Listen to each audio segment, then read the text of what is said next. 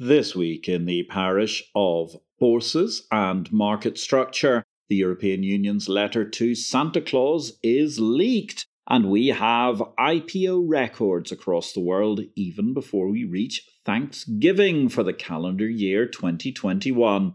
My name is Patrick L. Young. Welcome to the Bourse Business Weekly Digest. It's the Exchange Invest Weekly Podcast, episode 122. Good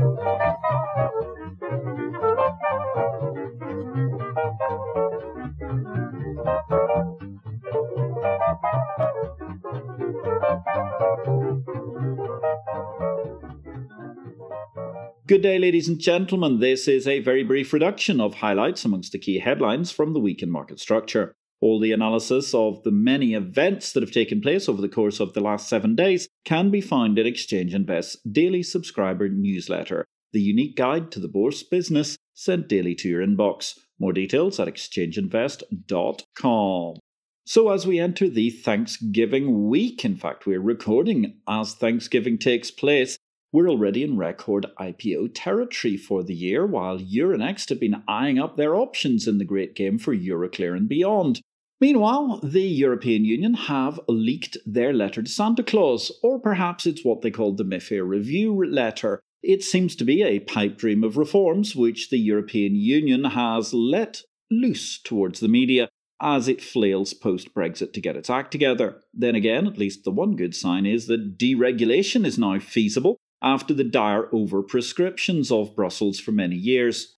Not admittedly that I think they can actually pull off the reforms that they're mentioning, but it's good to see the bureaucracy underlining a core reason why Brexit was a good thing competition and better regulated markets. The Intercontinental Exchange, they're going to host carbon credit auctions for Permian Global, a leading developer of large scale tropical forest protection and restoration projects we seem to be heading closer and closer towards the one true global carbon price. Albeit whose one true global carbon price it will be, well, that remains to be seen between the voluntary and indeed also the less voluntary compulsory sector, for example, through the European Union auctions.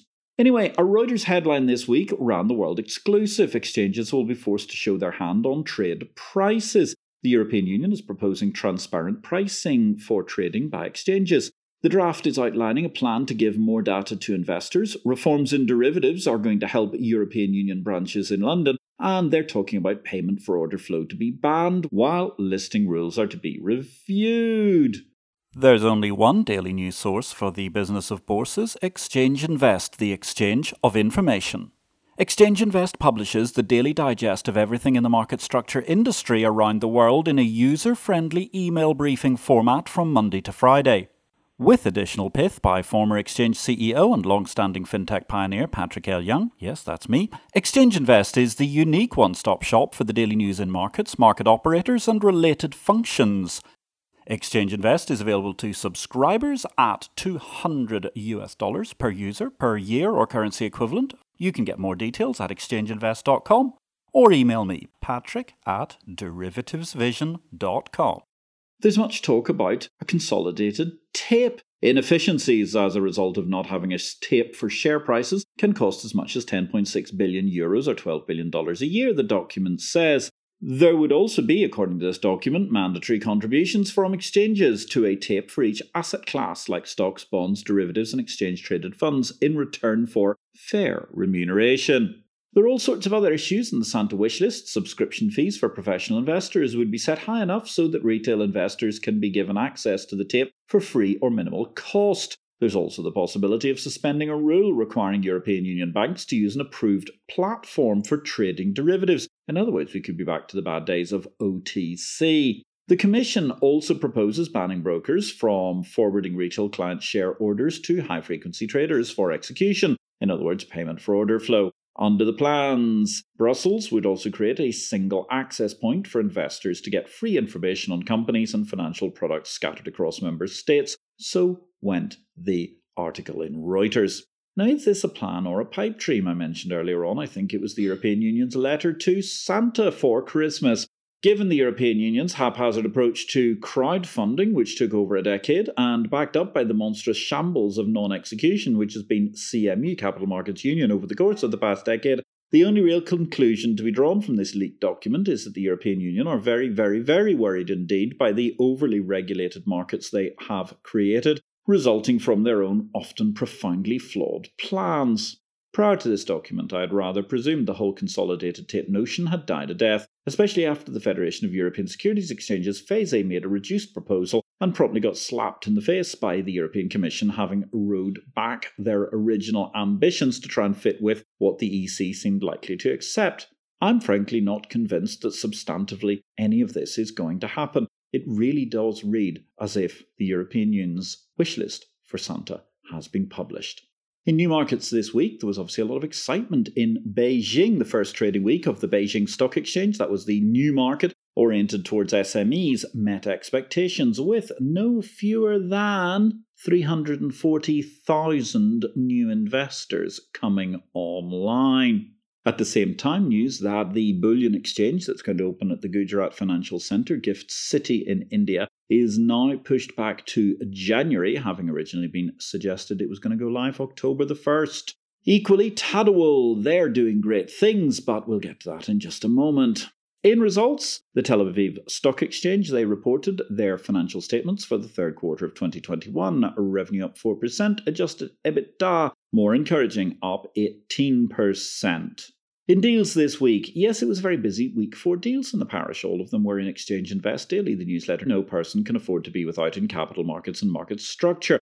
Let's look at a couple of edited highlights. Yes, the Tadawul IPO I teased earlier on. That's all happening. It looks as if they've already covered at the top of the range everything that's in the institutional investor playbook. So, therefore, it's going to look like a very, very successful event altogether. Equally, the St. Petersburg Bourse, it covered at the top end of its range, raising $175 million, which was $25 million in excess of the 150 million they'd originally targeted, as that becomes the second quoted stock exchange in Russia. Elsewhere in India, there was an exclusive this week on Zee Business. SEBI, the Indian regulator, not only are they thought to be on the cusp of permitting the National Stock Exchange of India to list finally as an IPO on their own platform, as we reported last week. But also, it looks as if SEBI is on the verge of giving a nod between the NSE and their offspring, the NCDEX, the National Commodity Derivatives Exchange, thus creating a cross equity commodity platform. That merger news could come soon, with avenues for agri commodities to grow significantly, according to news reports.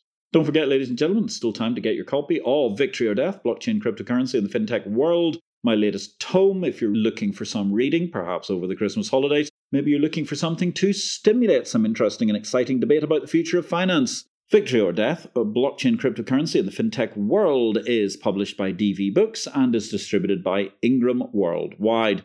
Meanwhile, while you're waiting for your copy of Victory or Death to arrive by mail, check out our live stream. You can hear that Tuesdays at 6 pm London time, or 1 pm New York time.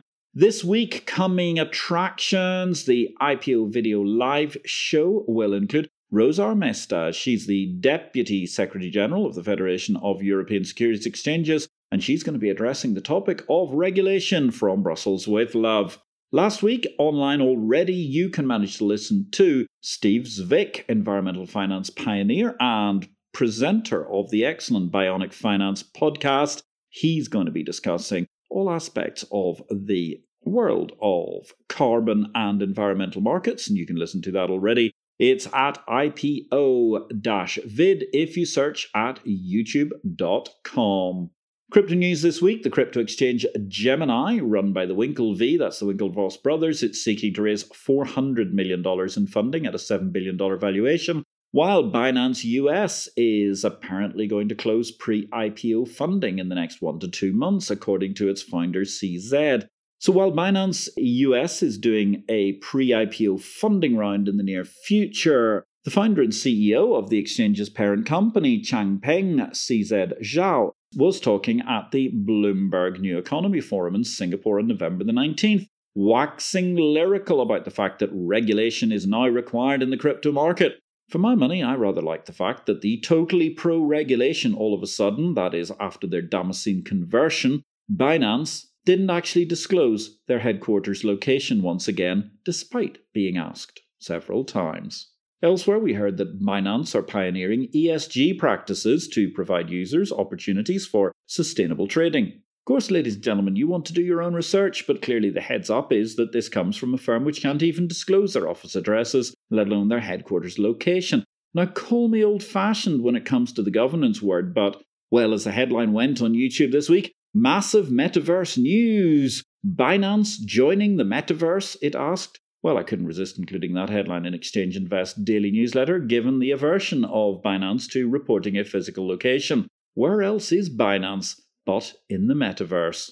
Product news this week we got the SIX digital bond was launched this week, giving an inaugural product onto the SIX digital exchange run by the Swiss exchange. SDX therefore issued a digital bond in a fully regulated environment. Interesting moment there after the troubled gestation period and the trio of chief executive officers that the SDX got through before it managed to arrive at launch. The Dubai financial market are allowing market making services on all their listed securities. That in a week when there's been a lot of good hype about the Dubai financial markets, of which we may have some more later. Options trading is poised to overtake the stock market in terms of total volume, John Detrixhe noted at Quartz. By one measure, options activity in the US is on track to exceed that of the stock market for the first time, he noted. The average daily notional volume of traded single stock options has risen to more than $450 billion this year, compared with about $405 billion for stocks, according to Cboe Global Markets data. Very good spot by John Detrixhe. This, of course, was always inevitable. It was really more a case of when there would be enough options coverage across the US stock market to mean that the US options market would be larger. Let's face it, even back in the 1980s, US major name options traded 3x their cash underlying volumes in options versus the stock. Technology news this week. Well, what a slap around the face for the Australian Stock Exchange. Finally, we heard from ASIC, and finally, ASIC were very, very miffed indeed.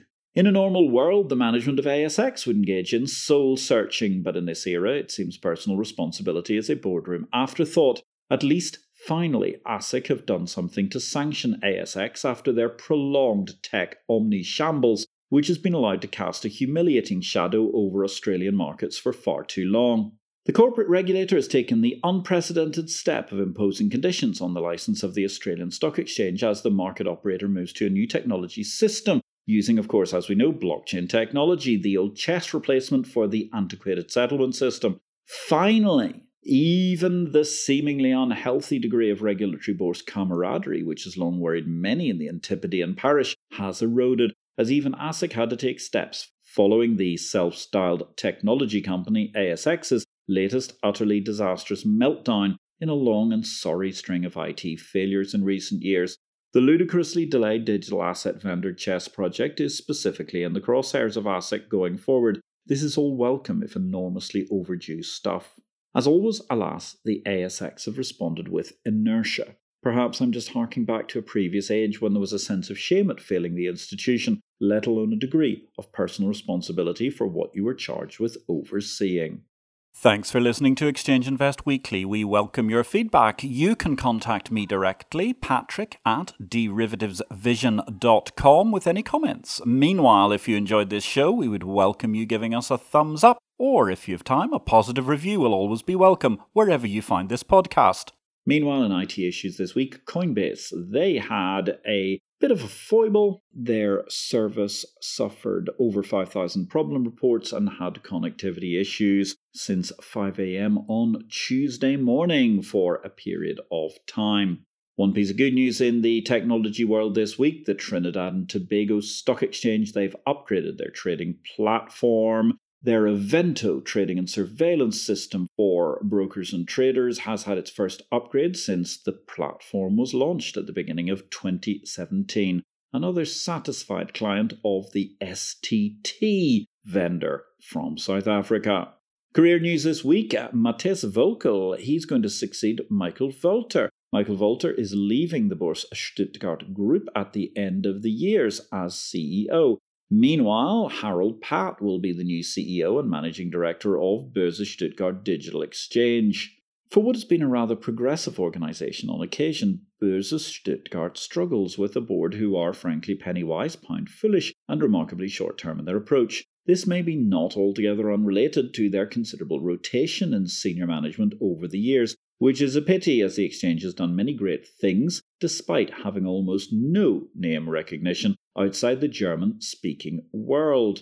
The other storm in a teacup of the German speaking world this week Deutsche Bank named a Dutchman as the next chair in a changing of the guard. That, of course, means that there's no job at the head of Deutsche Bank for the man who runs another DB, DB1, Theodor Weimer, who also sits on the supervisory board of Deutsche Bank, as well as being chief executive of Deutsche Börse. Brilliant news to end the week in career paths. The New Zealand Exchange, they've appointed a new director. John McMahon has resigned from the board with effect from the end of the year, and he will be replaced from January the 1st, 2022, by Kiwi exchange technology guru Peter Jessup, who has previously sat on the NZX IT committee. Elevating Peter to the NZX board is a brilliant move for all concerned. It reinforces the NZX approach to improving its tech stack, given Peter's excellent pedigree forged from a career with various vendors perhaps most notably a long spell with NASDAQ. And that brings us to Big World this week. Gosh, crypto crowdfunding goes mainstream with a Constitution DAO bid, went the headline in Bloomberg. A group generated $40 million to buy a copy of the US Constitution up for auction. Albeit, when it came to who vanquished the crowd, it was just one man had much more money the plutocrat trader and investment manager Ken Griffin, who scooped the prize. At the opposite end of the scale of the economy, meanwhile, in North Korea, having shut its borders completely to deal with COVID, trade with its largest economic partner, China, has decreased by at least 80%. Meanwhile, things got even worse with Russia. Q3 trade there amounted to a pitiful 651 US dollars. In 2018, that had amounted to $34 million.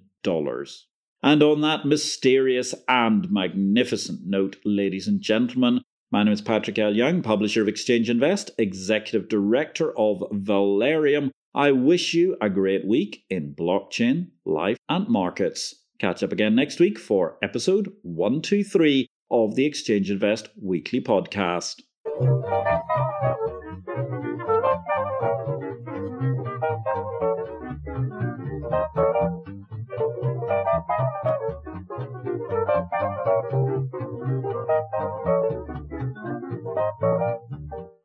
This show relates to the business of bourses. It is not to be construed as investment advice, nor are we making any investment recommendations. Please consult an investment advisor before you make any investments, and for goodness sake, do your due diligence and do not make investments without complying with the regulations in your home state. Exchange Invest cannot be held responsible for any investment decisions made as a result of our program, which is for entertainment purposes only. The material herein is copyright Patrick L. Young at the date of publication, while our music and sound effects are sourced from copyright free sources. Thanks for listening to Exchange Invest Weekly, the exchange of information.